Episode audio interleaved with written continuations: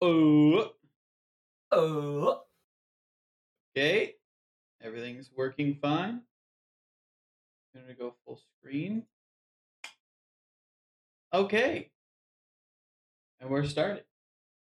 Hello, everybody. Welcome to the sixth episode of the Conge Stray Dogs podcast. Uh, I'm your host today, and I'm here with my best friends and co-host Chance Pettigrew and Zachary Cargile. Uh, today, we're going to be talking about missing 411. Uh, that is a basically a group of cases of just unexplainable disappearances in the woods put together by a ex police officer called David Paulides. Uh, we'll jump into it, and you'll start to see why these cases are um, unexplainable. First off, have you guys ever heard of missing 411 before I went all crazy and started talking your guys' ears off about it? nope. Probably at some point, but not by name. I when I first the, it used to come up in my YouTube feed because I watched a bunch of mystery and spooky videos on YouTube, and I was just like, I I don't know if I'm really interested in people just going missing in the woods. I'd rather look at ghosts and demons than weird people going missing in the woods. But I finally watched a video of it, and I was like, this is actually really really interesting because there is no explanation if you're interested, there's actually a couple of documentaries about missing 411 cases. And uh, David Paulides has put all of these collective cases that he spent years researching into books. There's a whole book series. Um, they are pretty expensive because I looked them up online to try and see if I could get some to read before this episode. But they're like a hundred some bucks a piece just for one book. So I was like, but they're probably in audio form somewhere, maybe on Amazon. Um, uh, over his time, he's researched over uh, 1,200 cases of these people going missing in the woods. And each case, he's actually set up a certain criteria for what is a missing 411 case. And there's 11 points on this criteria list.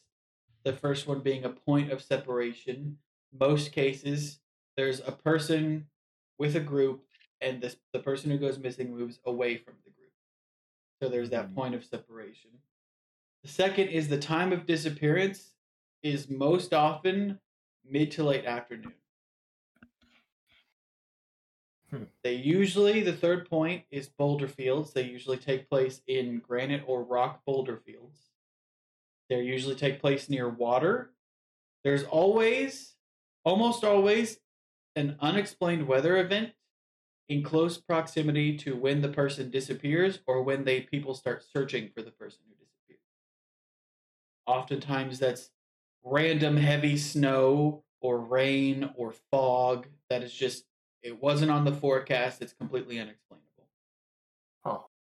Um, most of the people who disappear have a disability or an illness of some kind. Um, 95% of all documented cases, the dog teams they bring in to search can't track anything. Either they can catch a scent and it disappears in a place that they don't understand why it disappears, or they can't even catch a scent at all.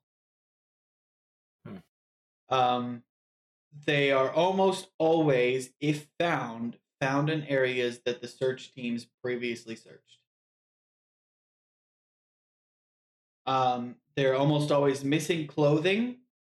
Either certain parts of clothing are removed or all of their clothing is completely gone. Um, they usually don't have a known cause of death, so the coroner just can't determine how they died. Um, and all cases take place in a uh, there's geographical clustering of where these key cases take place, and in each cluster there can be between three to 70 and 80 cases in these clusters. Damn. Um, and I actually have a map of these clusters, which I will send to you guys. And also, I'll pull it up on stream real quick.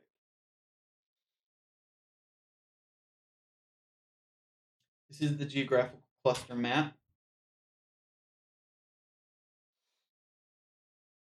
pull it up on stream. It's bigger for you guys to see. Unsurprisingly, the biggest cluster known is Yosemite National Park Mm-hmm. in or around that area. And we'll actually get into uh, some of that today. And um, Gosh, there's a whole string along that side, huh? I know, right? It, it's it's confusing. Um, and then we'll get into um, some of the reasons people think these people go missing. Mm-hmm. And uh, just as a starter, some people have taken this map and lined it up with a map of cave systems throughout the U.S. Um, but they do kind of match, but correlation isn't causation, and also some of the things that happen just it wouldn't make sense sense for them to just go missing in a cave, like being found in a place already searched with clothes gone, stuff Mhm. like that. It doesn't line up with them just going missing in a cave. Um, we're gonna do three types of stories today, and this is what I have found through researching a bunch of stories. There's they're usually children, very old or disabled people, or the complete flip side of that coin, very experienced hunters and outdoorsmen. Hmm. So people who should not go missing. People you would expect to get lost but be able to find their way back pretty quickly. Interesting. The first case is probably uh, Dave Paulides has said it's one of the most interesting cases that he has ever done. The man named Aaron Hedges, who went missing September 5th, 2014. He was 38 years old, and he was an experienced hunter. He went missing in a place called the Crazy Mountains, or the Crazies, people call them for short. Um, and he went elk hunting here all the time, like Mhm. literally all the time. This is was was his hunting area. Um, Aaron Hedges and two of his friends went to hunt elk in the Crazies at 11 a.m. They started up a trail to a place called Campfire Lake, and they were all riding horses, and they all had one mule who was carrying all of their supplies. Mhm. And at one point, the mule went crazy and bucked and threw all of their stuff down the mountain, awesome. or or Aaron's stuff in particular down the mountain. Uh, once they got to the lake, they started hunting and planned, and they had planned to stay for a week. Um, so, and, and Aaron had hunted here many times before, and he had, you know, he knew the land, and on top of that, he had a GPS. Hmm. Um, one of the friends had a hunting cache, which is just you guys may know what that is, but if not, uh, experienced hunters who have a place they typically hunt will put supplies in a certain area, so they know it's Mhm. there. They can go and get it if they run out of something. Um, and his friend told him he had this hunting cache, so Aaron went to to the hunting cache to get what the mule had bucked off the mountain replaced. Uh, the hunting cache was at a place called Sunlight Lake. Um, and he left for the cache at around 10 a.m. on Saturday. Um, and then later in the day, Aaron's friends called him on their radios they had. And the radios, when you call on it, also ping the locations of where each person is calling from on your GPS. Hmm. Um, Aaron, after being pinged on the GPS, they noticed he had walked in the wrong direction. So there's a fork in the trail, and he had gone down the wrong fork, which was confusing because it's broad daylight. It's about 60, 50 degrees outside. There's no bad weather. Perfect day out. He knows the trail, he knows the land, and he walked the wrong direction. They don't Hmm. know why. Um, uh, the weather that day, like I said, was 50, 60, dry, warm. Um, uh, sorry, I lost my place. So he walked in this wrong direction, and after that, they just kind of waited, and they're like, okay, he'll realize he walked the wrong direction. He'll go to Sunlight Lake, and he'll be back here by the next day. Um, the next day he hadn't returned, So the friends started looking for him. And after realizing they weren't going to find him, um, the snow, completely unexplained snow, because it was 60 degrees out, started falling hard. Hmm. And by the time they actually got a hold of the police, it had snowed 10 to 24 inches Really? within 12 hours of the, the day he went missing and they when they started searching. Um, and the, the, the temperature suddenly dropped into the teens from 50 to 60 to the teens.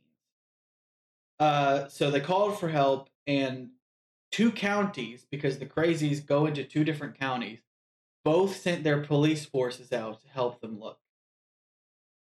Um, they didn't find anything after looking forever.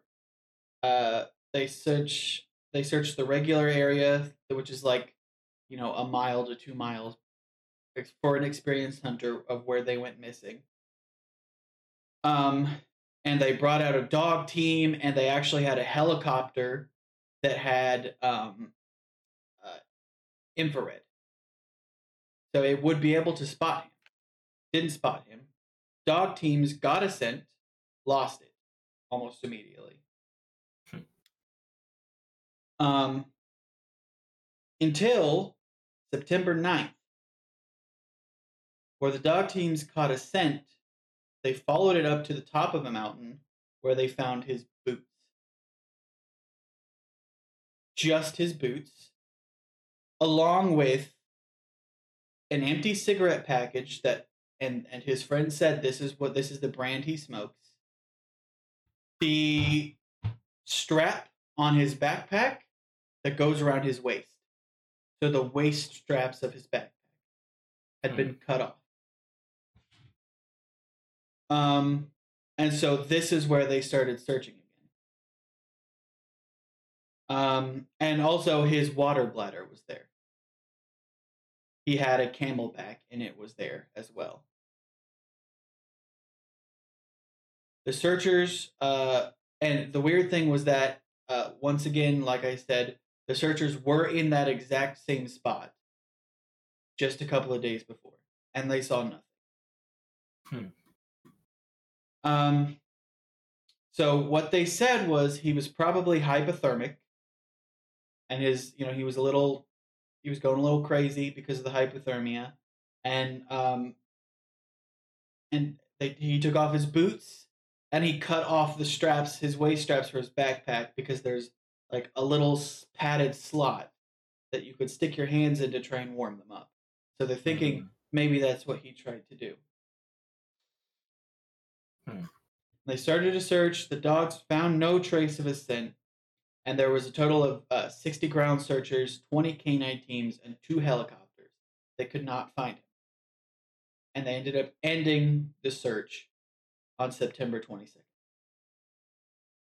And Wow. now keep in mind, this is September 22nd, 2014. Let's jump ahead to June 22nd, 2015. This is where it started to get weirder. There's some ranchers who live at the base of the mountain, and uh, they had their father in law over, and they were working on a fence. And their father in law was just kind of hiking around the property, looking at the sites because it's a very pretty area. Um, and all of a sudden, the father in law starts yelling, Hey, hey, guys, I found something. He had seen an orange vest just lying there, like a hunter would use to make sure other hunters don't shoot him. Mm-hmm. When they got to the orange vest, the rancher, the guy who owned the area, also found a backpack with Aaron Hedges' license in it. And his gun was propped up on this tree next to the backpack. Okay. and it didn't look like it had been there very long. The even weirder part was there's a ridge, right, overlooking the property. Like you can see the property from on this ridge, and they looked on this ridge, and there was a uh, canteen sitting up there. Sorry, a thermos that had tea in it. Like He was just sitting on top of this ridge, drinking tea, looking at safety, no boots on. Very confusing. Still nowhere to be found. No body in the area. Jump another year ahead, August 18th, 2016. Um, some Dude Ranch guests, which, if you don't know what a Dude Ranch is, basically like city people, they pay to come and live a ranch life for a little bit on their vacation. Yeah. They were coming up on a different ridge. Um, and when they get to the top, one of the Dude Ranchers turns to the rest of the group and says, Hey, there's a skull by this tree up here. There's a human skull. And when they got up there, they did find a human skull and a pelvis, a femur, Aaron's cell phone, and his jacket. None of the bones were broken, and they were like picture perfect, picked clean bones. Sounds like someone faked their death. Yeah, the coroner could not determine the cause of death for Aaron. My question is, did they do any sort of DNA testing to see if it could have possibly been his bones? Oh well, yes, it was. They did dental records because the skull was there, the, the jawbone and the Okay. skull. So Okay. through dental records, they did see that this was Aaron Hedges. Hmm. Okay. Odd. I was gonna say because you said it was 2016, so they should have definitely been able to do Yeah. something like that. So And if they he didn't, walked around for Pretty Sorry. sus, but he walked around for two years with no boots. Yeah, and he was found. His body was found 14 miles from where he originally went missing. Basically, on the complete other side of the mountain. I don't even understand how he would only make it 14 miles in two years. if he even made it that far and this is what makes these cases so confusing is how first off how did he walk anywhere very far with no boots on in 12 inch snow? Why did he take his boots off? Why was his backpack in a completely different place? Why was he sitting on top of this ridge drinking tea overlooking safety these ranchers are right down here. well, I mean the It's like someone was planting evidence to make it look like he was going to all these places. Yeah. Yeah, that's that's kind of where I made the point when you first started bringing this stuff up and talking about it. It's like a lot of it just seems like super elaborate like pranks essentially. But Yeah. like but like with genuine murder. I'm gonna I'm gonna actually skip this next story because it's not as exciting. Um, it's just for the gist of it. Guy goes hiking on the Appalachian Trail. Uh, he they think they're gonna make it to their next rest stop because they're along the Appalachian Trail. There's places you can sleep, like buildings. Um, and it starts it starts uh, raining really hard, and he's just tired and about to give up. And finally, his friend is like, "You wait here. I'm gonna go up the trail a little bit, see if it's there." It is there. He walks hundred meters up this trail. It's there on his right. He misses it. So he just goes back to his friend and says, "Hey, we're gonna spend the night on the trail." They didn't have tents, so now they're sleeping in the rain outside on the trail. The two of them right next to each other. The friend says in the middle of the night, he has a dream where his friend, whose name is Mark, is screaming bloody murder. He needs help, and he's being dragged off into the forest. So he wakes up from his dream. He looks over, he sees Mark's stuff still there, and he's like, okay, Mark's fine. He goes back to sleep, wakes up in the morning, Mark is gone.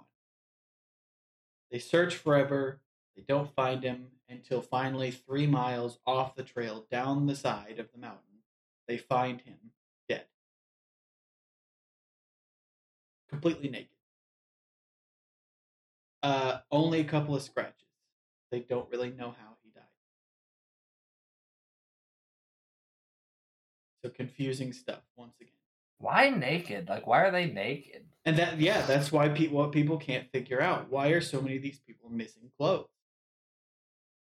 It's not like they're finding the clothes torn up and bloodied nearby. Um, That's actually a funny point.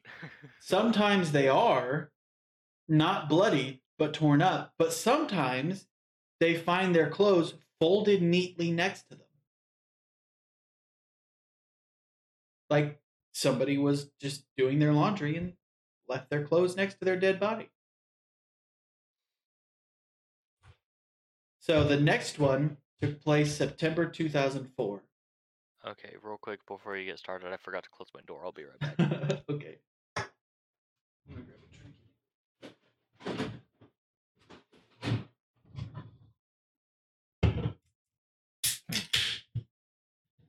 Pretty confusing, right?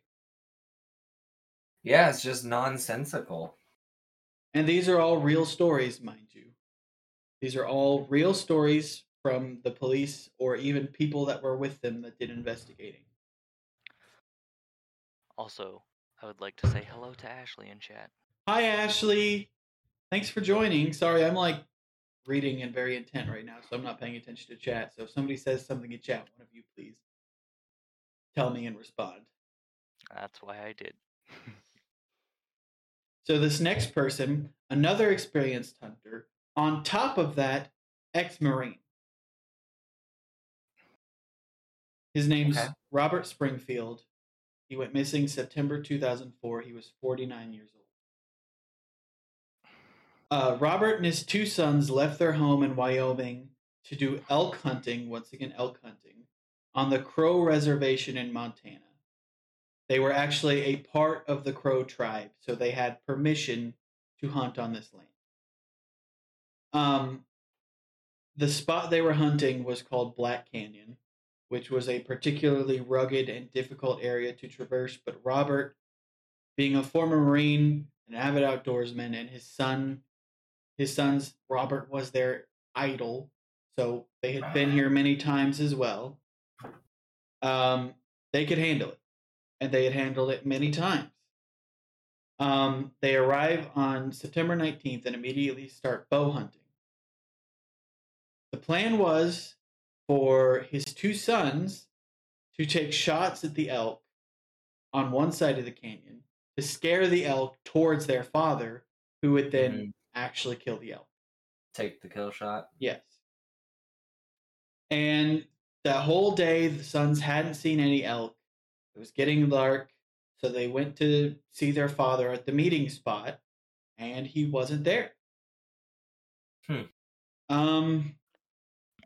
So they sat there for two hours just because their father, they know he's an experienced guy. They're not worried about it. Mhm. They're like, oh, he probably is just still still waiting. Um, and two hours later, he hadn't shown up. Um, and they weren't too worried about it still, but regardless, they went and told the authorities. Uh, and the authorities launched a, launch a search. Um, and once again, they had that thermal imaging camera. Mm-hmm. And this was over a canyon with not many places to hide. So this thing in the dead of night could easily pick out somebody. A fart. Yeah, it could pick up anything. Didn't see Robert at all. Um, uh, and then they found nothing. The next day, they brought out a huge search team, dogs, ground team, planes, and helicopters. Still nothing. And they would continue to find nothing until eventually, weeks later, they just call off the search. This is where the story gets double weird. One year later, in October of 2005, a hunter who didn't know anything about Robert or his disappearance was walking through Black Canyon in the middle of a dense wooded area where he suddenly heard a crow screeching. At first, he ignored it until it got so incessant that he finally turned in the direction of where this crow was screeching. Um, the hunter said when he finally stopped to listen, he had a weird feeling that the crow was trying to tell him something, was trying to communicate something to him. And eventually, even though he's a little creeped out, he walks off in the direction of this crow and he finally gets to a place where he can see it and is sitting on top of this eight foot tall gnarled stump um, in the middle of a clearing. And the stump kind of looks like it was just, it used to be a tree that had been snapped in half. Um, the crow turns and looks directly at the hunter and stops screeching, and they just kind of stare at each other for a bit. And then the hunter steps into the clearing. So at first he was in the tree line, he steps into the clearing, and as soon as he does, the crow looks straight down at the bottom of the stump. And the hunter follows the crow's gaze, and when he looks down, he finds a human skull at the base of the stump. And at this point, he's terrified. So he just runs out of the forest, making a note of where this is, and runs away. He gets out of the woods, he calls the police, and the police come out and sh- he shows them where he found the skull. And the crow's gone. Um, and it wasn't just a skull, there was a femur bone. Next to the skull, there was a pair of boots that had been neatly placed next to each other. And next to the boots was a belt that had been tightly wound up. You know, like you like roll your belt up. And then next to that was a jacket that hadn't been folded, but it had been balled up. And inside of the jacket was Robert's ID. The FBI was actually called out. And the FBI had been to these things before. Because at this point, with so many missing cases like this, the FBI gets called because something has to be happening. Mm-hmm. Um, and at first, the FBI determines that Robert must have been shot, but after the coroner did his report, that doesn't make sense. So the things the FBI said next is that, oh, well, a falling tree must have fallen on him. But Then it- how did he get there? yeah, if a tree fell on him, where was the rest of his body? Yeah. Why were his clothes so neatly laid out next to him? Where was his bow and arrows? If he was attacked, his sons weren't far away, so they could have easily hurt him, especially in Yeah, they this would have heard a gunshot. yeah, especially in this canyon where sound so easily travels. And they left his wallet with his money, his ID, his cards, everything in it. So what would have been the motive for killing him? Yeah. And the weirdest part is his remain his remains were found not far from the original campsite area, like within the search area where they had searched a million times before. And he wasn't there when they searched the first time. So Ashley brings up a point. Always listen, listen. Always listen to animals and your intuition. The crow could have been the man's spirit because crows are linked to death and supernatural. Not to mention, not to mention, He was part of the what crow tribe or they were on. like He was part of the Crow tribe, and they were on the Crow reservation. So maybe he was held captive for a while and the body was placed after search was stopped. That's an interesting theory. It- Doesn't it- really make a whole lot of sense unless it's like my my standing kind of joke theory is just that it's basically just one big murder prank. Well, I think like, when I when I told you one of these stories before, Cargill, you were like, "What if it's just one big serial killer, like generation spanning serial killer group yeah, that hides out in the woods and kills people? yeah, dude. What if the FBI's in on it? Wrong time doesn't always have to have a motive. Yeah, dude. Doesn't always have to have a motive. Like But most of them do, which is weird. Mo- most do, but there there there are a fair share that are just like, eh, they were there. Why not? Okay, let's move to our third case, the case of Jackie Copeland, a two-year-old child. Oh god. May 14th, 1950. Uh, Jackie was playing with his two older sisters at a picnic they were having in Pleasantville, Pennsylvania. The picnic was for uh, the company Jackie's father worked at, and so it wasn't just him and his family there, it was hundreds of people who worked for this company. Um, the the picnic took place on a hill right next to a very swampy forest area. And the parents they're conversating with bosses and coworkers, and they get distracted with a conversation, and so they they're having this conversation, not looking at Jackie and his sisters. They finally turn back around to look. Jackie's not there, but his two sisters are. So they run over to the two sisters and they're like, Where's your brother? Where's Jackie? And they don't know. So the father turns around and he screams to the entire party, My son's missing. Help me find my son. And so these hundreds of people start looking for Jackie. And after 15 minutes of searching with these 100 people, now keep in mind, this is a extremely swampy forest area and Jackie is 2 years old. He couldn't have gotten far.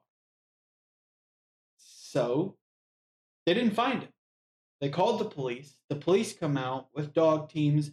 Dog teams couldn't pick up a scent. And once again, no clues to where Jackie went. And it started to get dark so the police had to call off the search for the next day because it's it's unsafe to go into those woods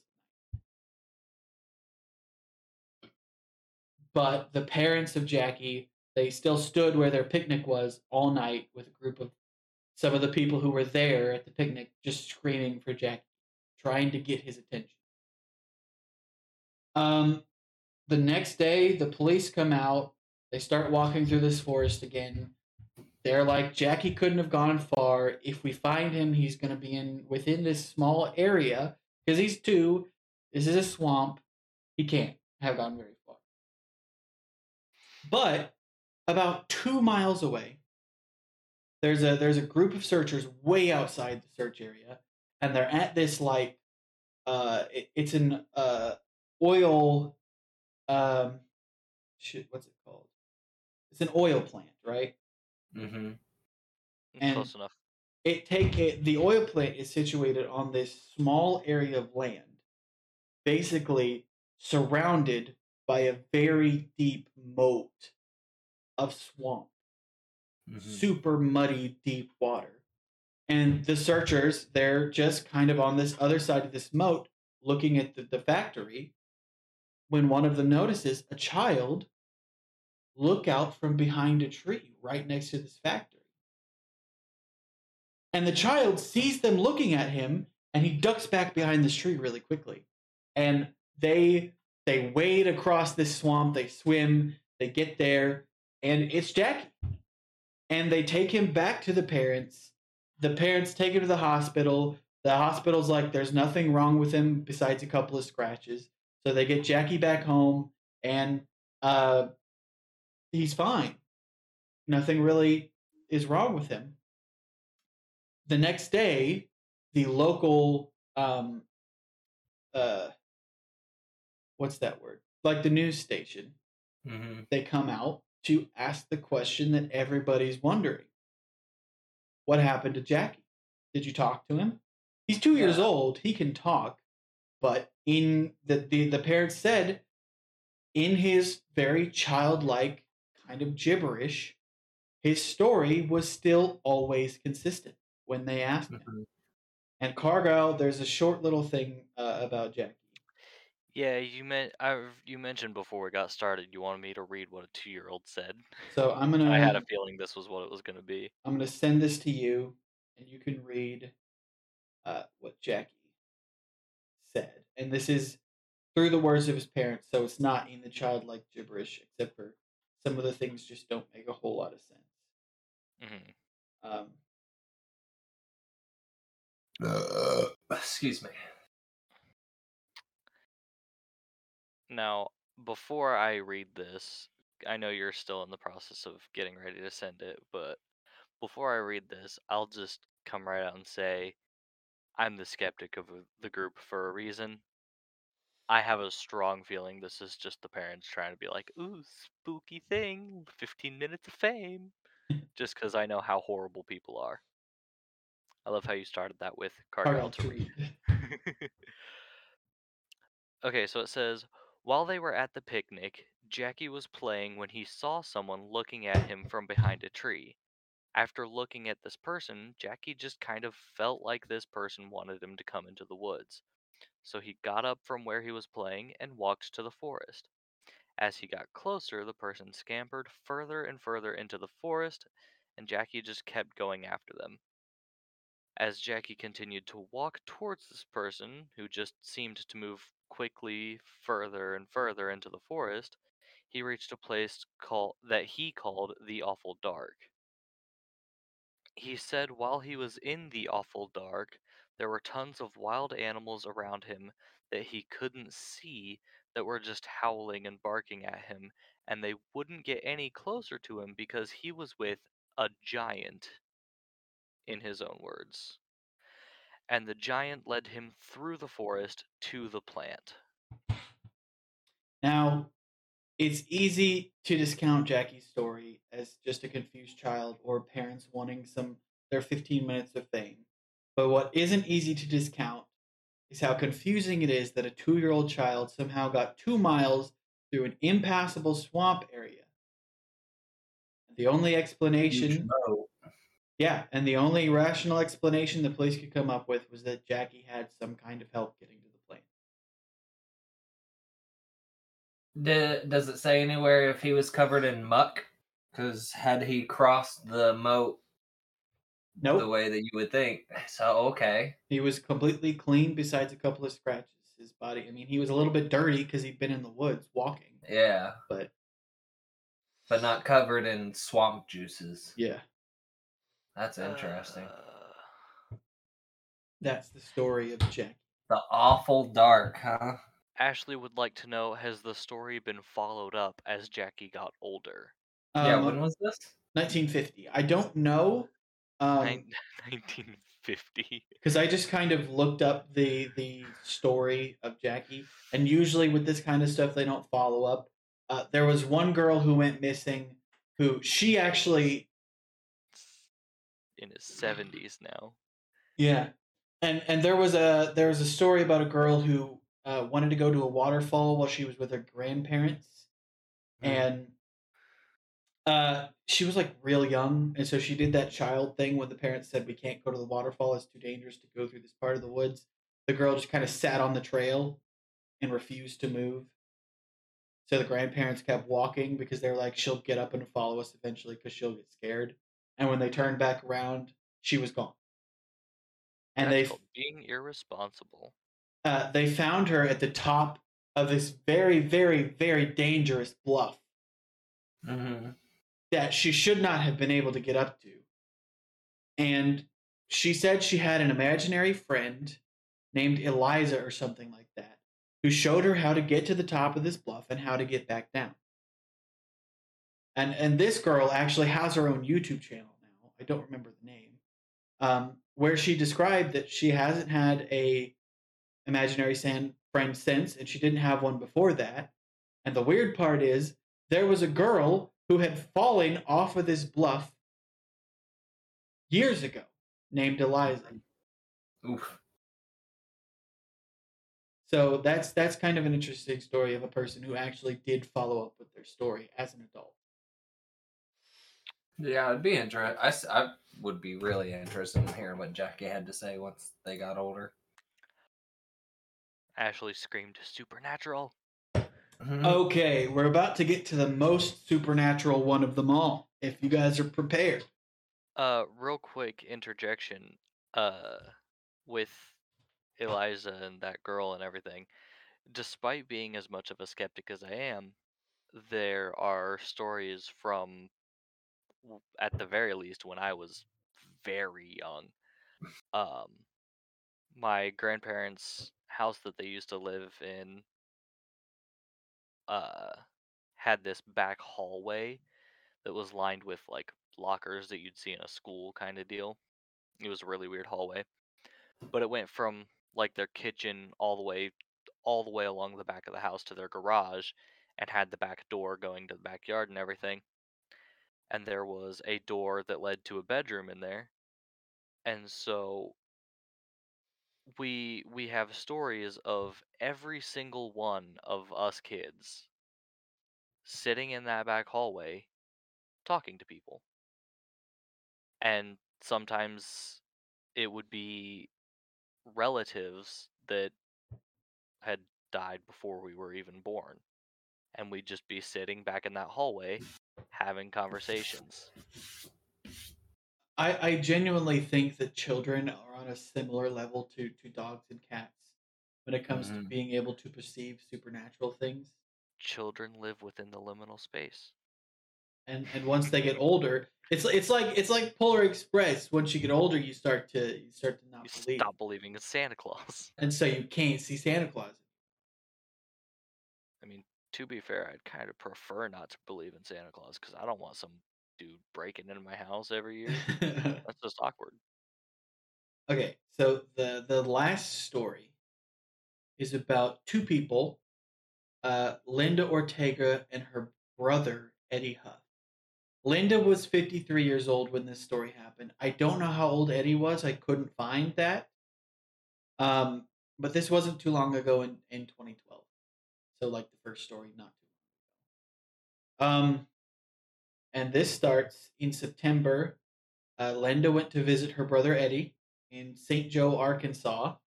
St. Joe is a really rural part of Arkansas, and it's about a mile away from a national park called Buffalo River.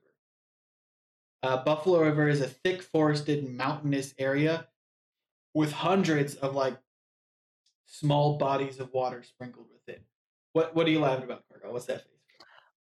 uh uh, just ashley sent a message in chat that to to me as the skeptic of the group was just kind of funny to read What, what did it say? Uh, she says, children and animals are able to see supernatural because they're not quite influenced by social media and everything that takes your openness to that spectrum away. and really, the part that got me the most was specifically the shout out to social media because that's a fairly recent phenomenon. Well, any media, I think, is what she's meaning. Probably, but just the the phrasing and all just jumped out at me, and I kind of had to react a little bit. But go ahead.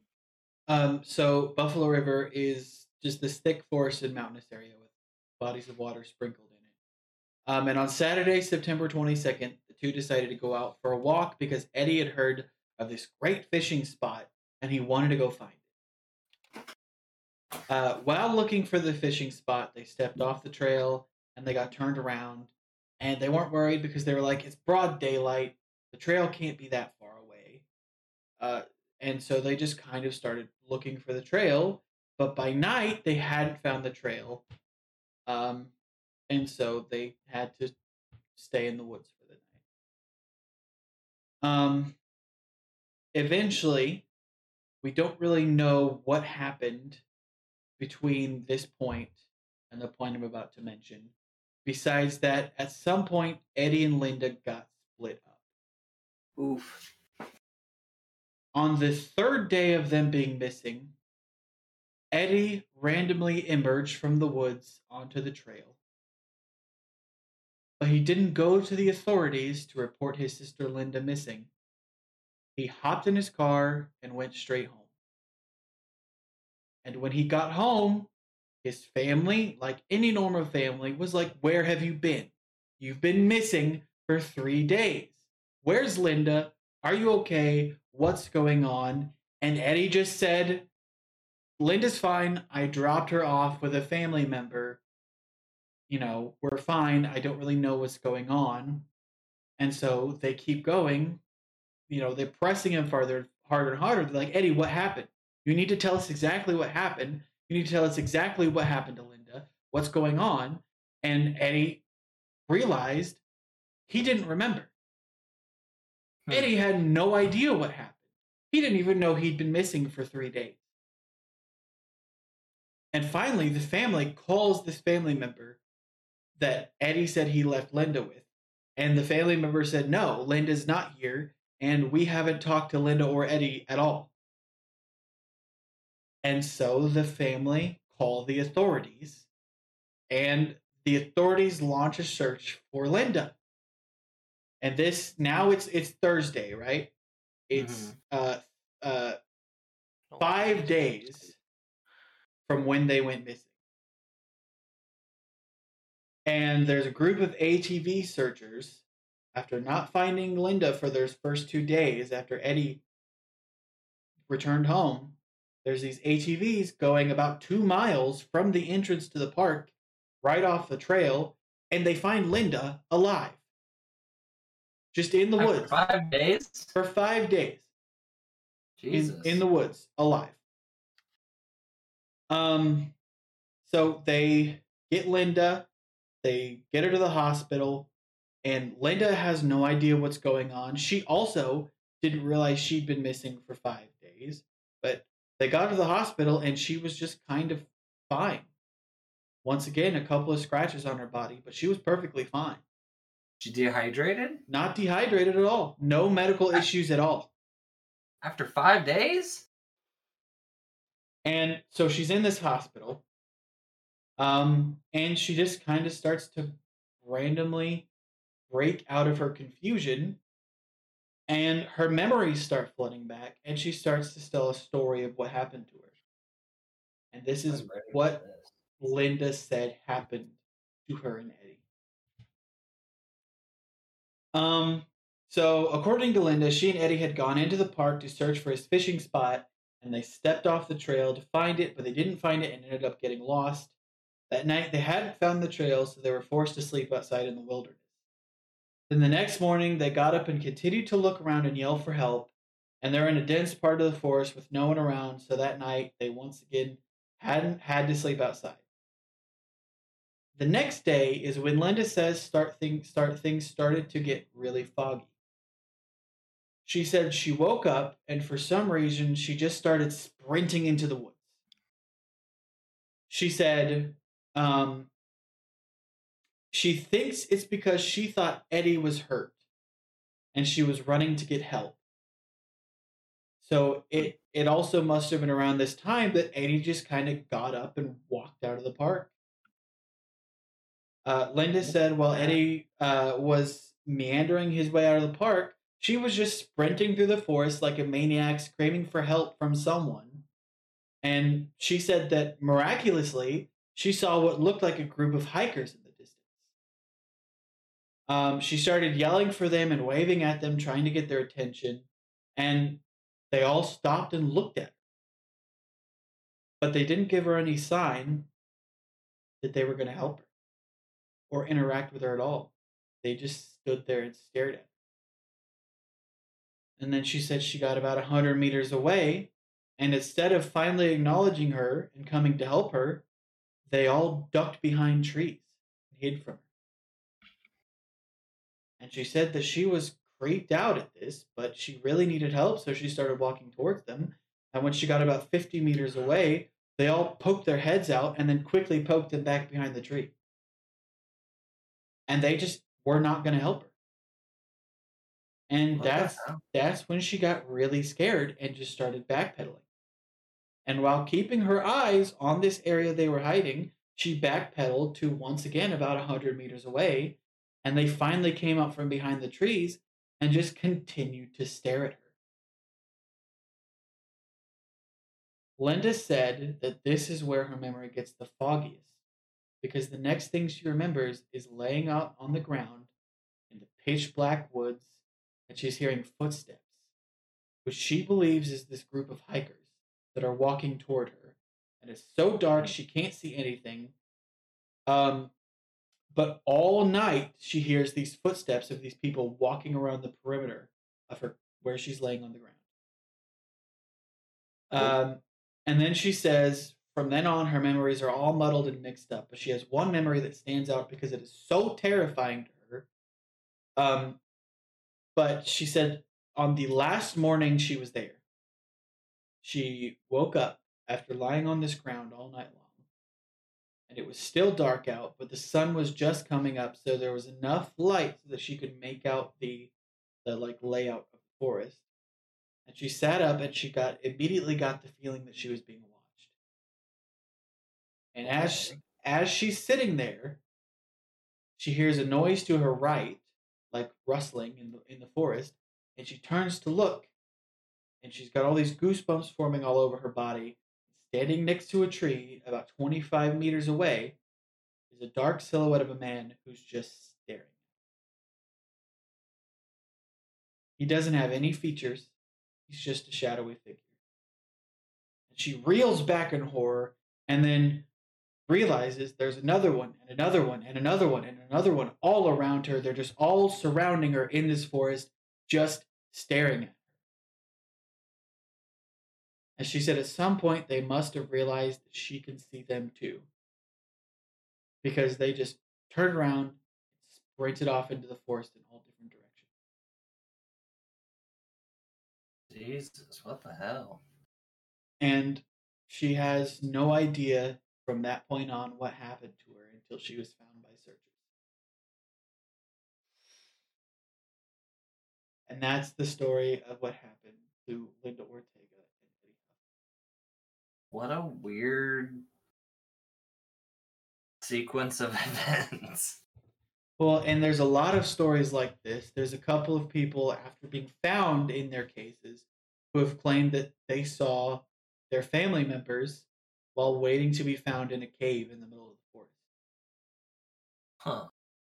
I mean, that one's an actual like phenomenon though, where it's it's essentially hallucinations, but it's you're so hopeful to be found and rescued that you start seeing the people that you're hoping will find you.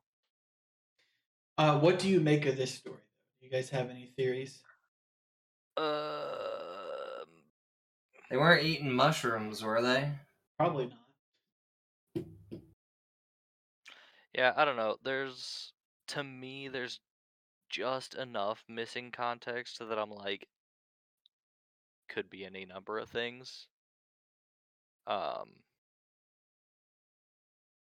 That's so strange. And why would the guy think that he had dropped off the sister? Yeah, and I think that's one of the more confusing parts is Eddie's reaction. Yeah. Like hers can be explained away as okay, maybe at some point she was just confused. I mean, she was 53. Yeah. So there's a chance that she, out the stress of being in the woods, just got her so confused that she ran off into the woods. But, But the guy just to get up and leave the woods, go home, and then be like, "Oh yeah, I dropped her off." yeah, and just leave like he knew where he was going too. Yeah. It's very weird, and and the fact that you know one could say that maybe Eddie hit her over the head with something, and that's why she got confused, and he was trying to kill her, and so he just left the woods. Yeah. But she wasn't harmed in any way. Wasn't even dehydrated. She was fine. Understand as well. There's no way you're not dehydrated after five days of stumbling through the woods. Um, okay, so this is where this audio clip I've been talking about comes into play. uh, Okay. really quickly, Ashley mentions maybe he attacked her and thought she had died and was making a cover up, and she was too scared to say anything. Question mark. No, because there was no there'd be no reason for her to be afraid because she was found by others people other than him. So she would have been in all kinds of protective custody had she said anything. I mean, the him attacking her thing and making up a cover story kind of makes sense. But also, the cover story he came up with was that he dropped her off at a family member's house. That Yeah. the people he's telling this story have access. to. but also it's uh, it's a matter of missing context again, because like we don't know how smart this guy is. Yeah, he could have he could have just been panicking and making up the first thing that came to his head and he was just like oh uh d- drop he it's, uh, with this person I Like, mean, we that we just don't know without knowing everything that was there that happened and also Actually- one of my other things is if she was attacked, why not just say she doesn't remember if she's scared? Why make yeah, why make up all this stuff? Yeah. And see that brings me back to my skepticism or i guess more cynicism just 15 minutes of fame. You're more likely to get people thinking hey this is interesting if you make up a story about random hikers surrounding you in your sleep and staring at you than ah yeah this dude just kind of left me Ashley also makes a good point. She said your brain also blocks trauma to protect you. So feel that. even even things that you think you are remembering perfectly clearly, if it's a traumatic situation, your mind alters it to be not nearly what it actually was. So uh, this sure. story that she gives could just be the way that she's able to remember what exactly happened, but isn't quite accurate. Well, regardless, I don't think we'll ever know what actually happened in those. Oh no. well yeah i mean unless um, unless we invent time travel and can go Yeah. back and actually witness it there's no way we can know about any number of things And I don't. There's no possible way to know what happened to any of these people in these Yeah. stories, any of these missing four one one cases, and that's why they're so interesting. We just Mhm. don't know. I mean Um, that's that's most things like this though you just don't know there are tons of theories, and that's what we're about to get into. And you guys can give your own thoughts on maybe the overarching theories behind this. Uh, you can go to into the wild. You can go skeptical. You can do whatever you want. I'm gonna give you some kind of base knowledge, some weird things that people have talked about. You Um, said there was an audio clip? uh, I'm going to read a little bit about it first, and then Chance, I'm going to have you read the scientific research that these people had done on this audio clip.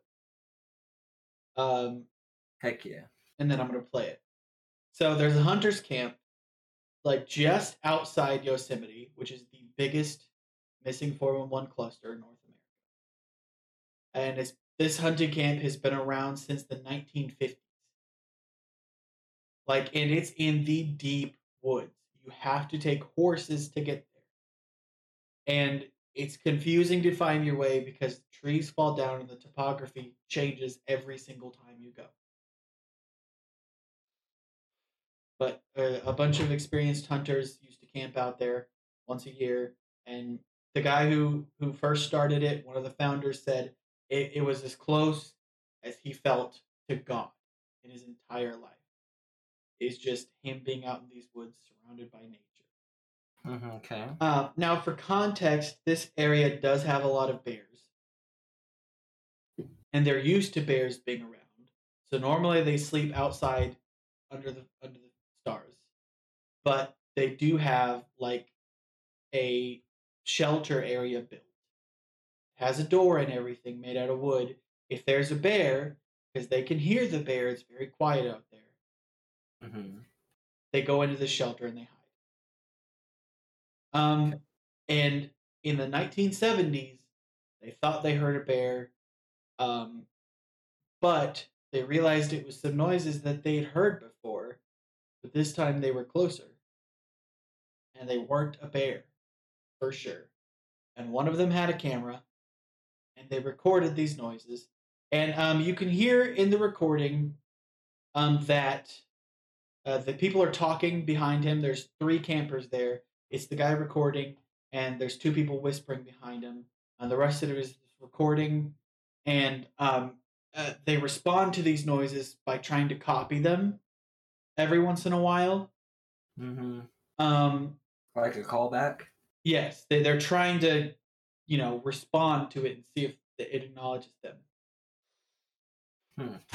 And um, they wanted scientific validation so they could prove to people that the audio they had weren't, weren't wasn't faked so they actually sent it to a couple of different scientists who said this um,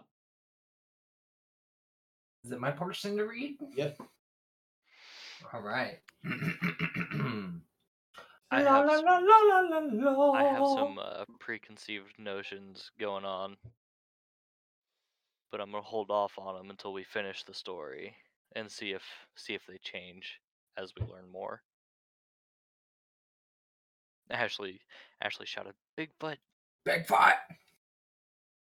Uh, t- t- t- they submitted their tapes to Dr. R. Lynn Kirlin, professor of electrical engineering at the University of Wyoming.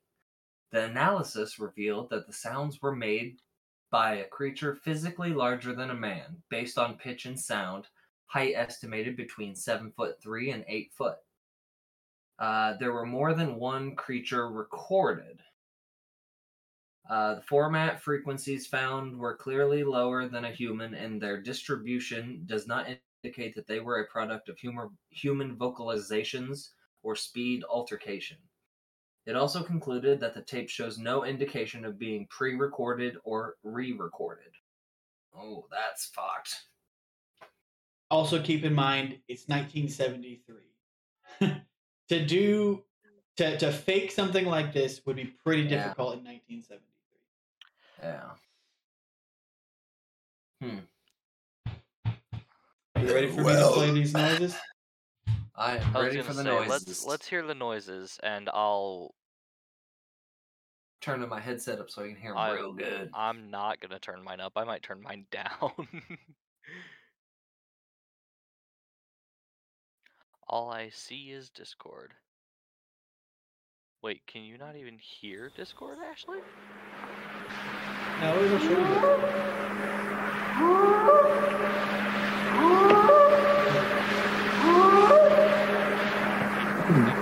There's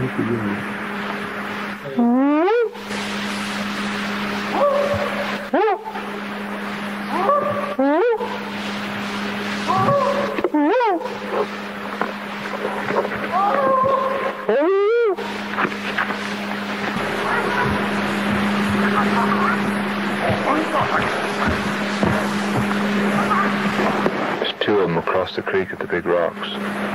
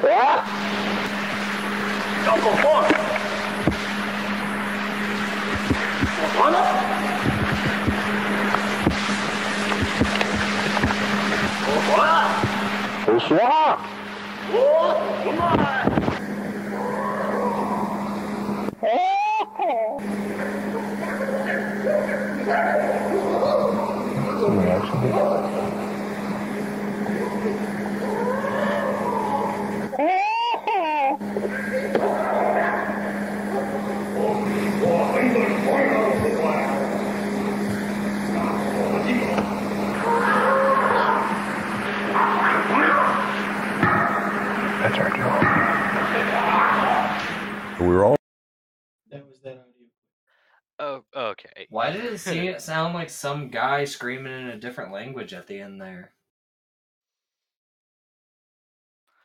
Uh,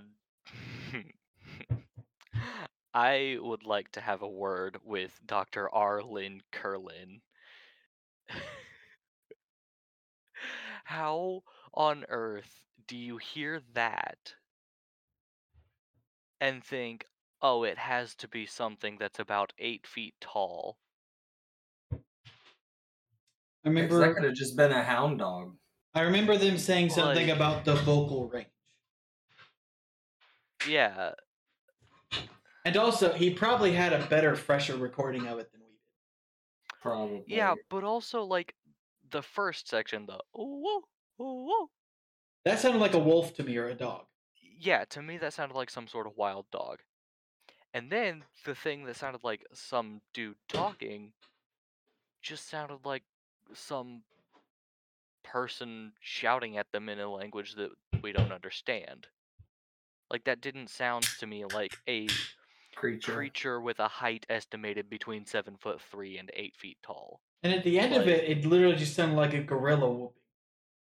Yeah, Yeah, it did it- sound like I was thinking that It as myself. It didn't sound like any sort of like cryptid type creature to me. It sounded like various wild animals and potentially people.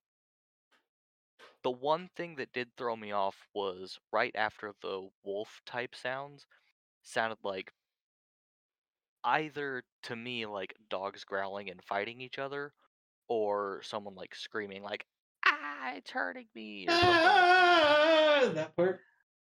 the the no the real like gravelly growly section Mm. that was real high pitched but i mean again like i said just kind of sounded like dogs fighting to me i didn't i didn't hear anything in that that was too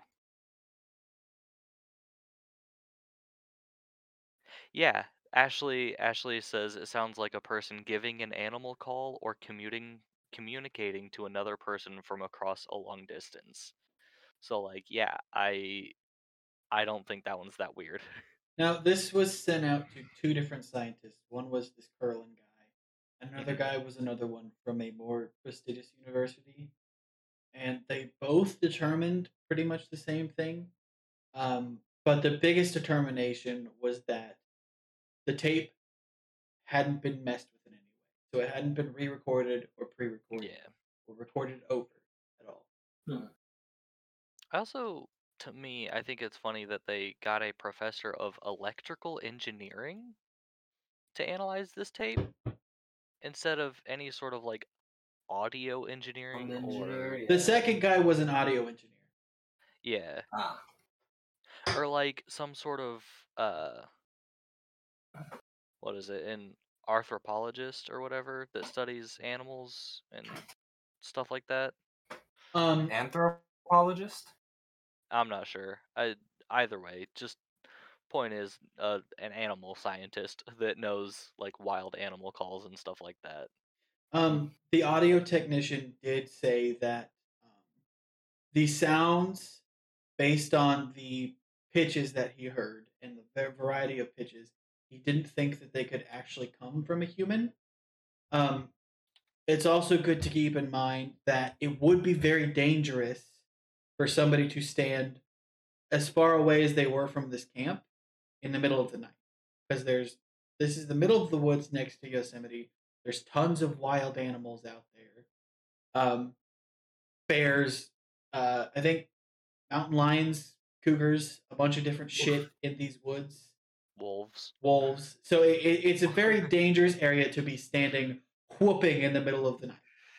Yeah. Um, so there are some things that you know scientists have said it doesn't sound human. The pitches don't sound like they could be made by a human. It's dangerous for somebody to stand to be standing out there. The ending sound sounded like a gorilla, and I'm pretty sure that's one of the animals, one of the few animals not around the Yosemite area. Well, I I want to know how they think. Oh, this sound couldn't be made by a person. Cause like, I thought several of the sounds sounded mm-hmm. very easily replicable by a human. well, and like I like said, even even the early like whooping and stuff like that to me just a person can go woof and Well- it sounds just like that so But like I said, they also probably had a better recorded track. They could actually see the audio, so it's not like us just listening to it. They can see the audio lines. They can see the waves. They can determine pitch differently than we can. So maybe they did hear something different from us. it's But possible uh, and it's also what we have Yeah. it's also of note that the guy who um, recorded this footage, he was actually in this documentary. Um, after this night, stopped going to the spot for hunting. In fact, this was the his section with David Paulides was recorded in that spot, but it, it was the first time he had been back there since 1973. And they went back there in broad daylight. They went back there in broad daylight. A little bit safer. and to be fair i i i talk all this stuff about uh it just sounds like like wild dogs or like other people i still wouldn't go back myself if i heard that in the middle of the night i wouldn't go back Yeah, to even that if it place. is just a person, that's freaky. Well, and also they said that some of the other noises they recorded, um, Mhm. because they said, in their opinion, these creatures mimic things and can mimic things very well. And they said some of the things they heard included a car door slamming, included honking, a train horn in the middle of the night, Hmm. in the middle of the woods. Takes it back to Bigfoot. Isn't Bigfoot or Bigfoot supposed to be really good at mimicking?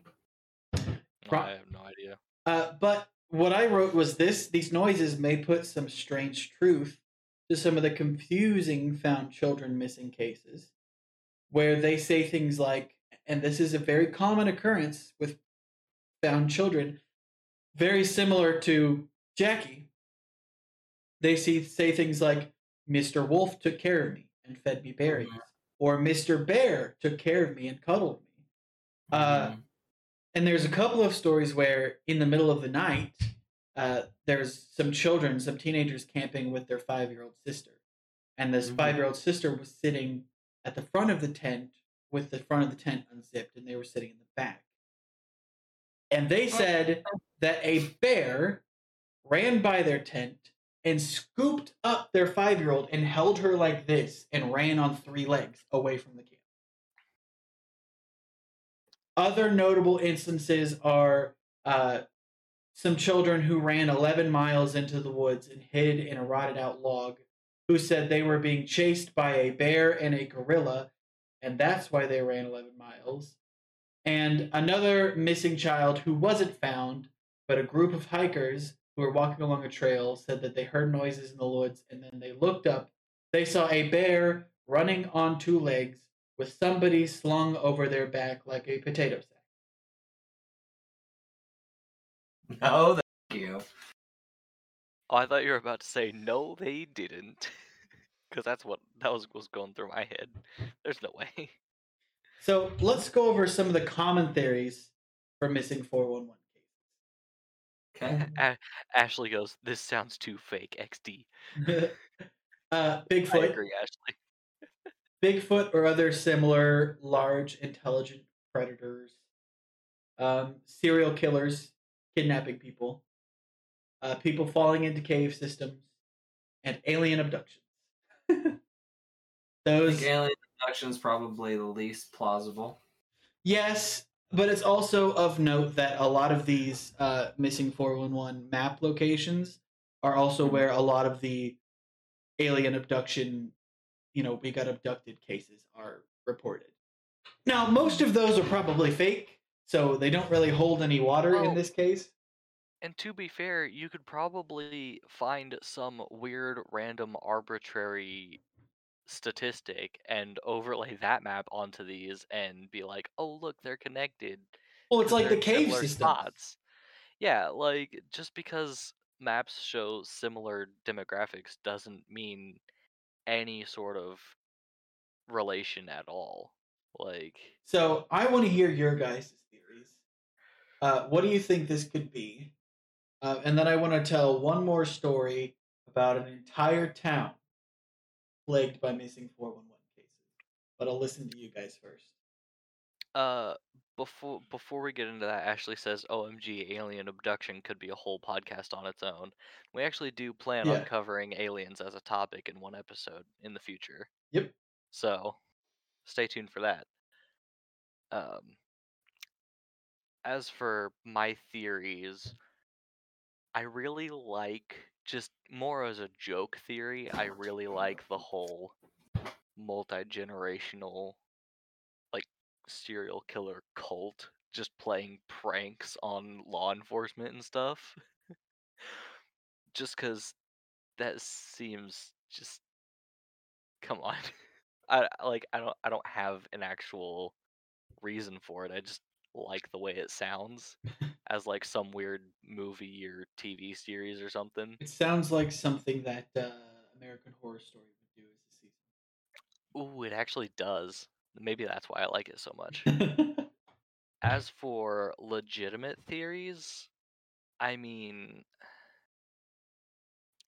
I think specifically when it comes to the kids going missing and being found X miles away from wherever they went missing, think about how many kids, like in cities, will wander out their front door and end up three cities over somehow just because they were just left to wander.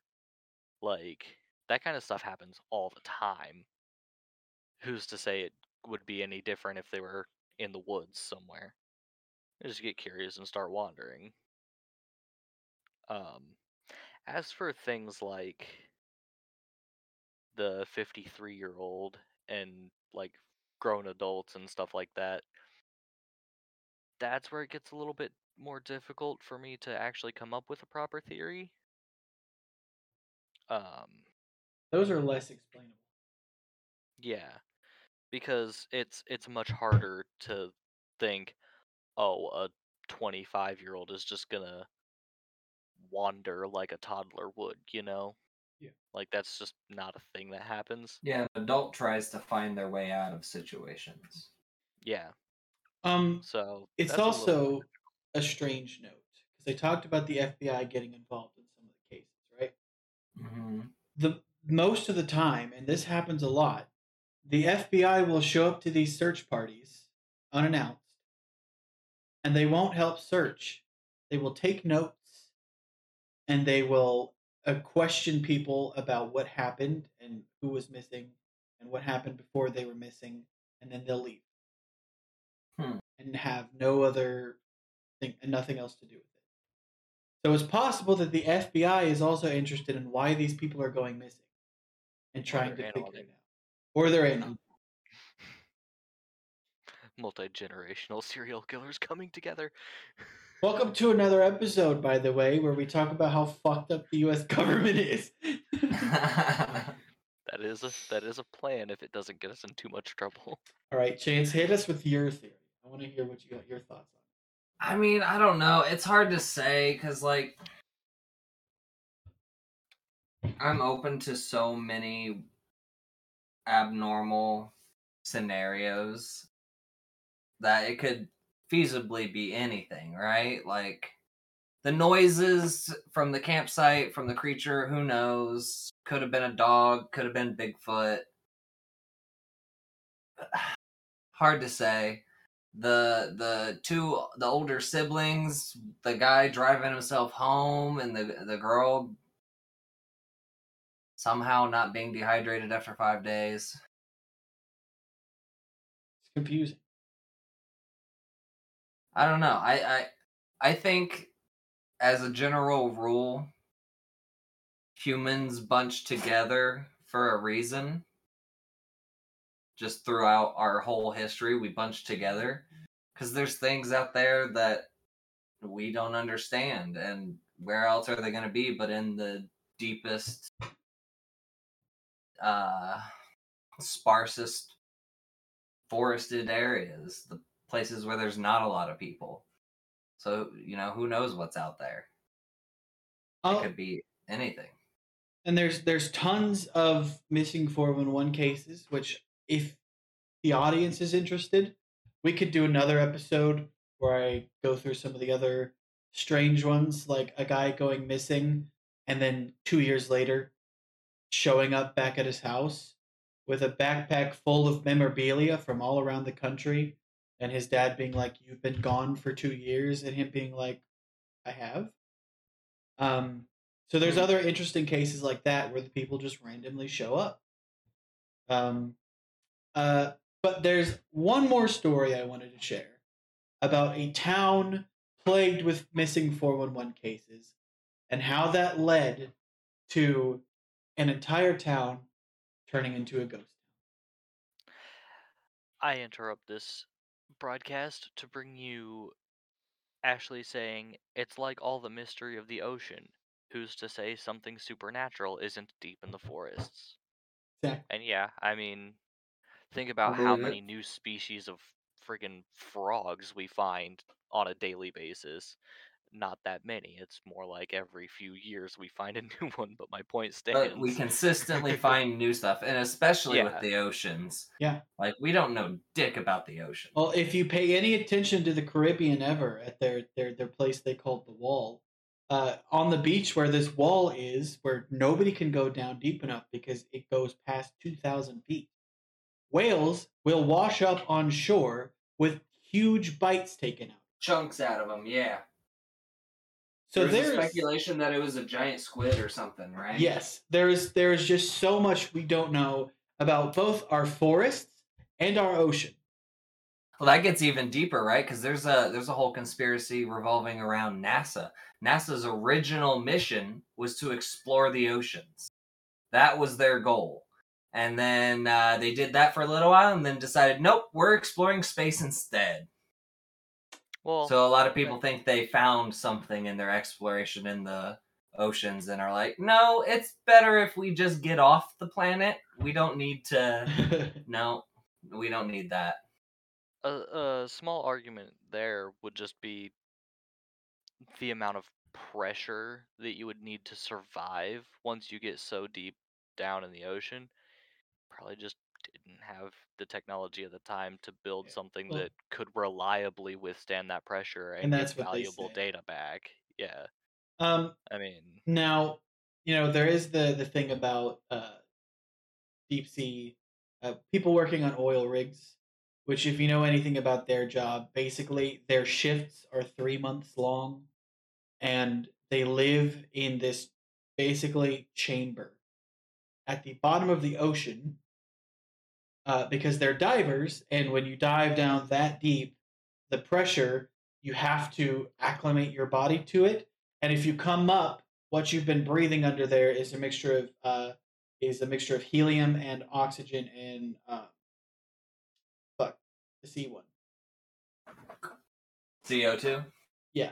Carbon dioxide? Carbon dioxide. It's a mixture of helium, oxygen, and carbon dioxide. And if you come up too fast, basically what that does is your bloodstream uh, becomes a like a shaken up soda pop, and you can die. So they step into this pressurized chamber, and it's set to the pressure that the bottom of the deepest point they're going is, and they live there for three months as their shift, and then they're brought back up and they they're off shift for I think three more months. Very dangerous, very high paying job. But now, on to this ghost town. Uh, so I don't remember the name of the town, um, but it is an island off of the coast of um, uh, Alaska. So it's Okay. very a very very remote island, uh, heavily wooded, and um, it was basically it was found by somebody but not colonized until later into the colonization period of things. Hmm. Um, but basically, it was a booming fishing port to the point where people thought this was going to be the next fishing export for America. This was a, a great place. Uh, but the thing was, dozens of men would go missing and would be found dead floating in the exact same lagoon every single time. Mermaids. Um, but they had claw marks on their body. And so they were like, it's probably a bear. There's probably a gigantic bear in these woods. But the uh, native people of the island were like, these aren't bear marks. These are not bear claws. This is obviously the claws of a creature that we call, and I don't remember the name of it. I should probably look it up. Um, but it's a certain creature that they have a certain name for. And basically, it's a half man, half beast. And it walks on two legs and has big claws, kind of like a werewolf.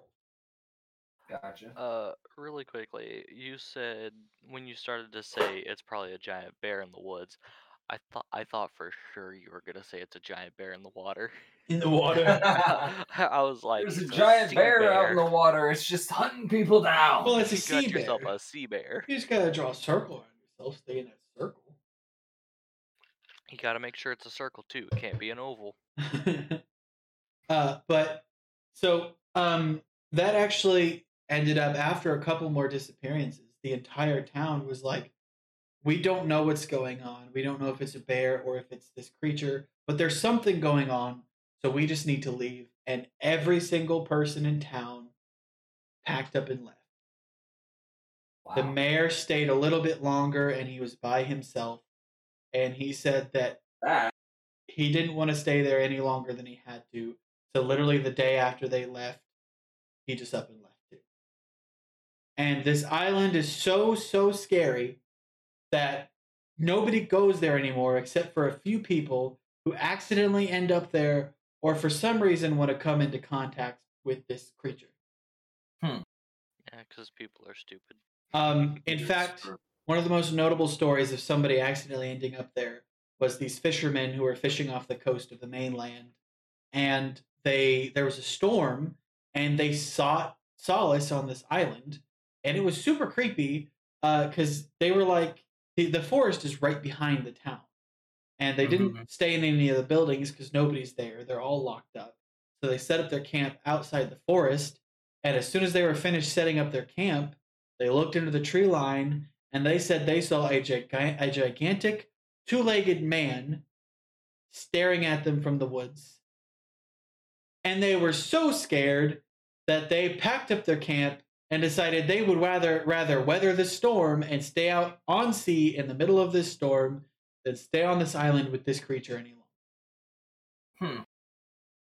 Hmm. Um, seems Ashley has some information about the the man beast, the man bear pig. Uh, says in the local dialect of I'm not even gonna try to pronounce that. Oh, she says she found the article. Huh? Would you look at that? Thank you, Ashley. Um, I'm not even gonna try to pronounce the word. Let me. Uh, words. can you s- let me look at the? Uh, well, I'll try to the second one, but not the first one. Lutique Um, or Nantinak.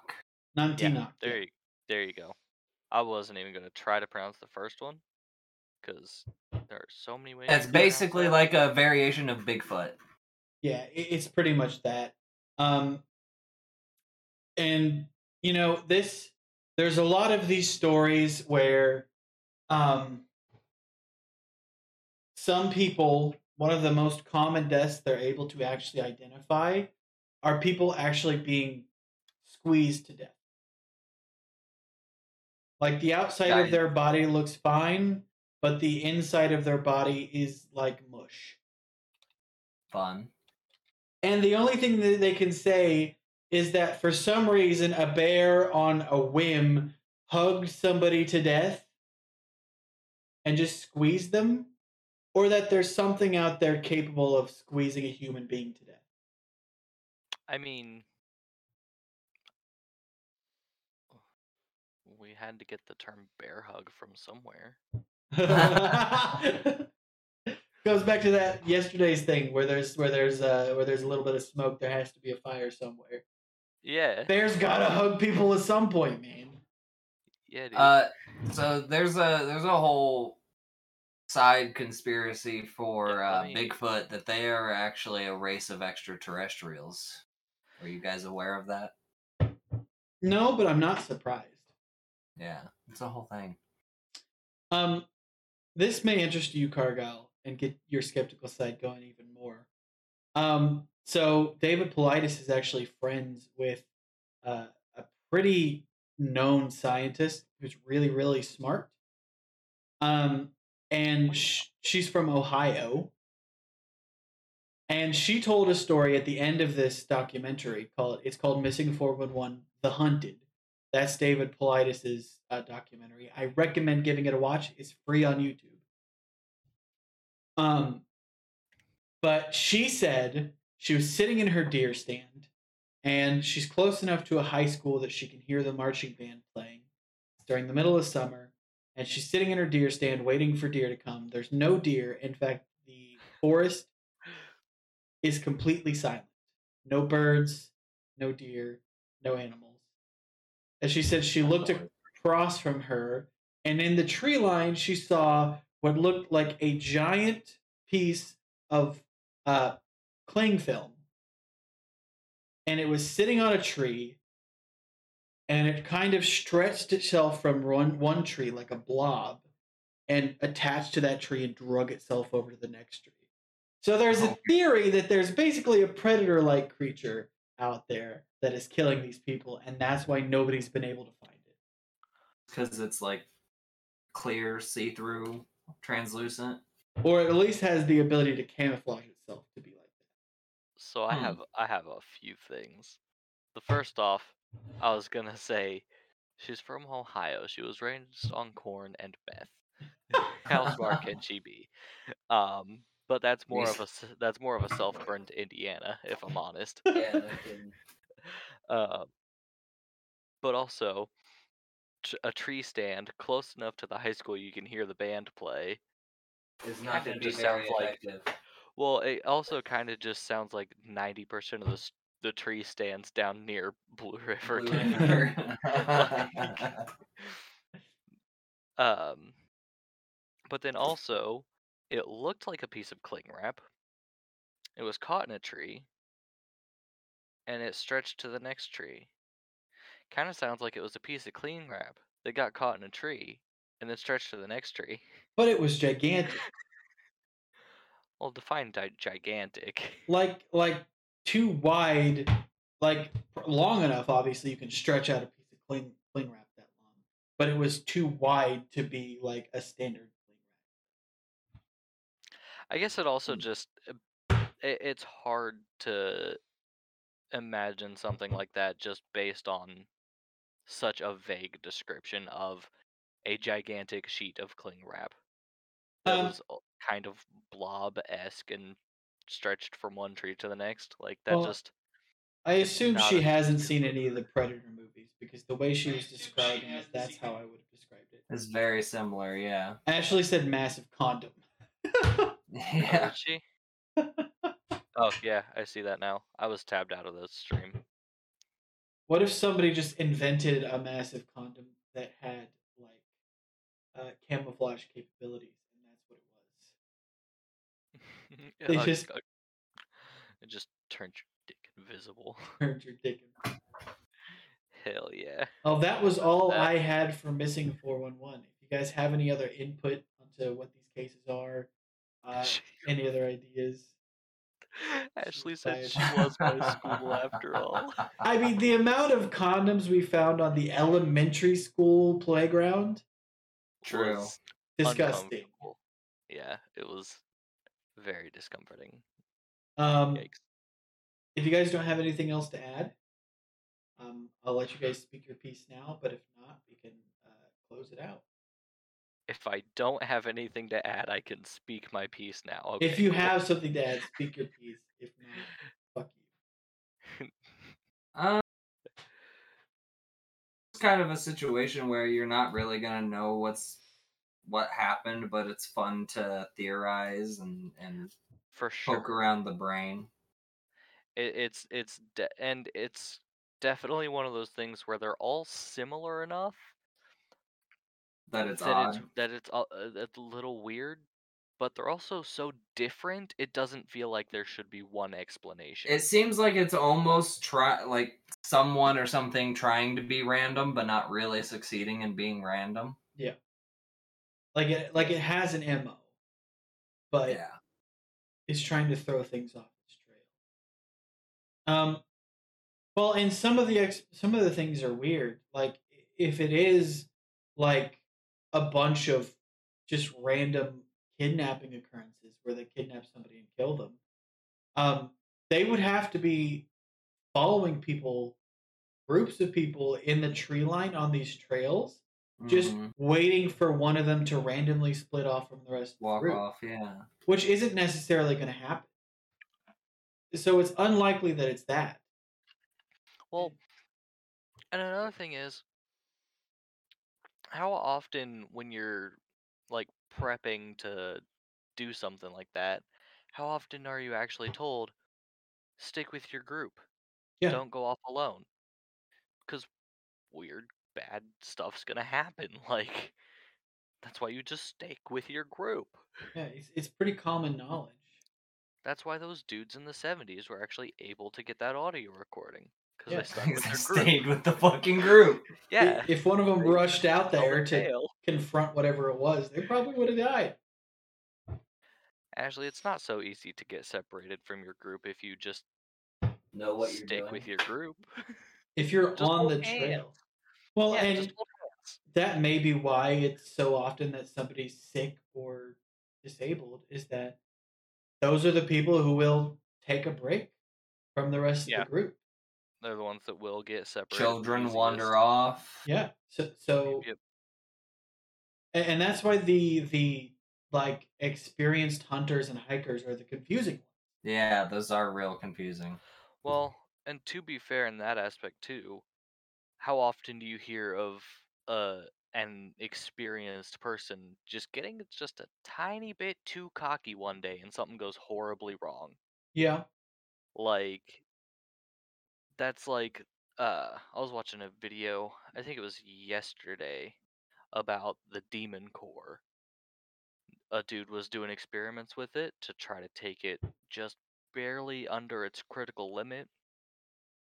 Or critical mass or whatever it was called, and he was doing this thing, and he just got a little bit too cocky about it and was wanting to show off for the other scientists, and severely fucked up, and he ended up dying because of his mistake because he just got a little bit too cocky.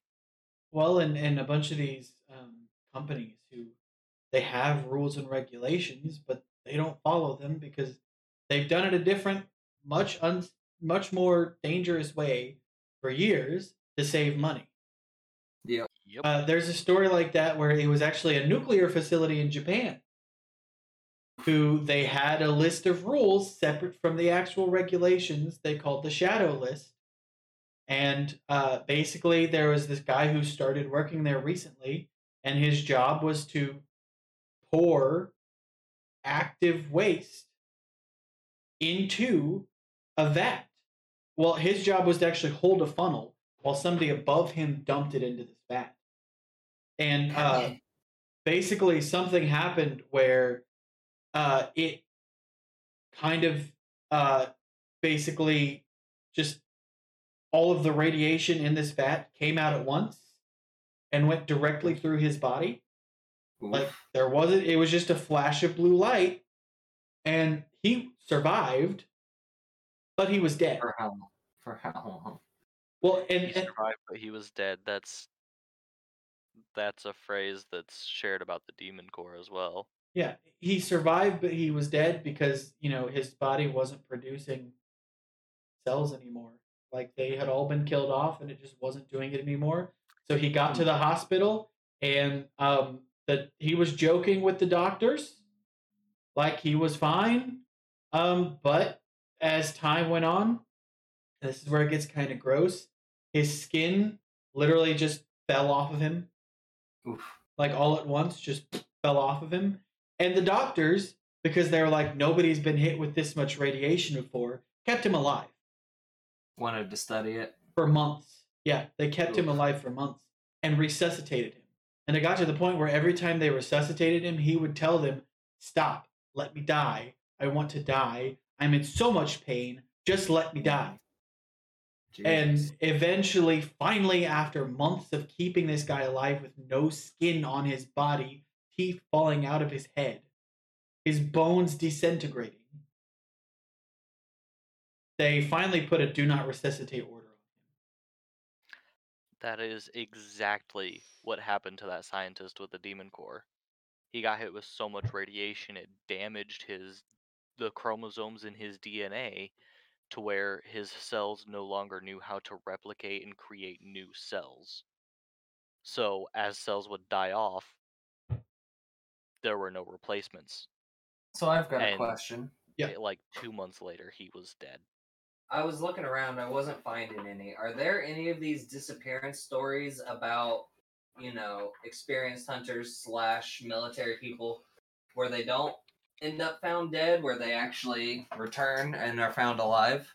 Um, there was there's a couple of them, but they're they're weird to the point. Uh, one of them, he went missing. He was an experienced hunter, and he went missing in like, um, Maine or some shit. And like a couple of months later, called his wife from a completely different phone in California, in the middle of a field. And was like, "Hey, I don't know where I am. Can you come pick me up?"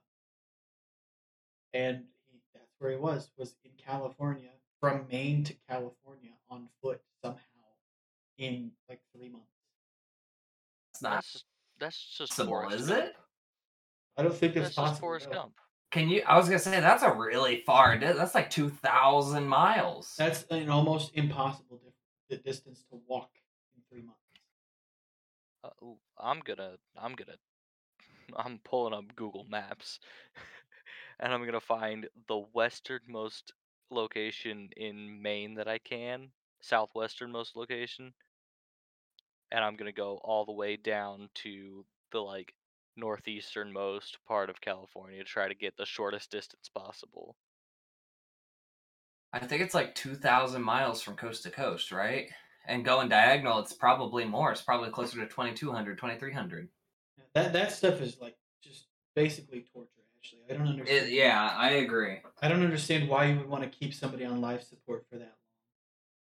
I mean, my grandpa, when when he had cancer, uh, he basically just after figuring out he he had uh, stage four in two places and stage three in his throat in his esophagus. Oof.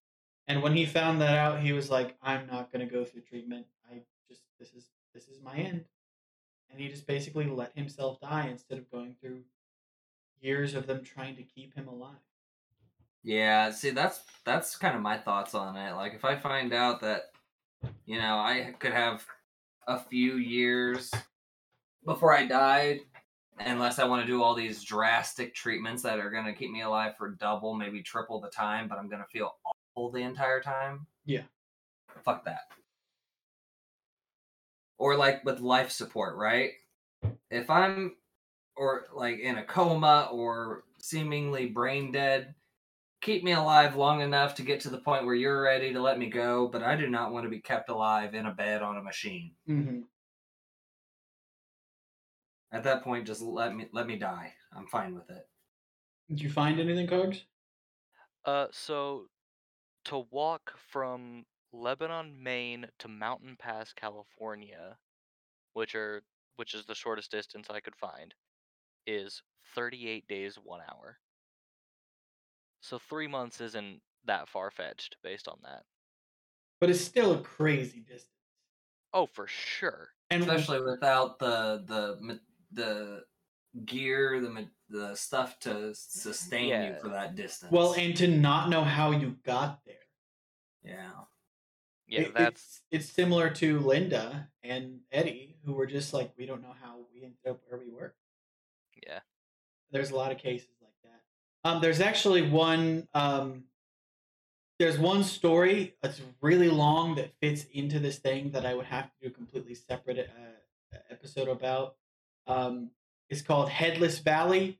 Uh, it is in uh, Canada, in literally the most the densest forested part of Canada. There's a place called Headless Valley that nobody goes anymore for a very specific reason, and it has to do with why it's called Headless Valley. Uh, but if you want to hear an episode about that, let us know. Um, Yeah. there is uh, we got a Patreon now. You don't got to pay; everything's free. Just uh, if you want to pay, it's like three dollars for the base, thirteen for the second, but ten of that goes to charity. Uh, follow us all on Twitter. Uh, follow us all on Twitch if you want to. Uh, follow us on TikTok if you want to.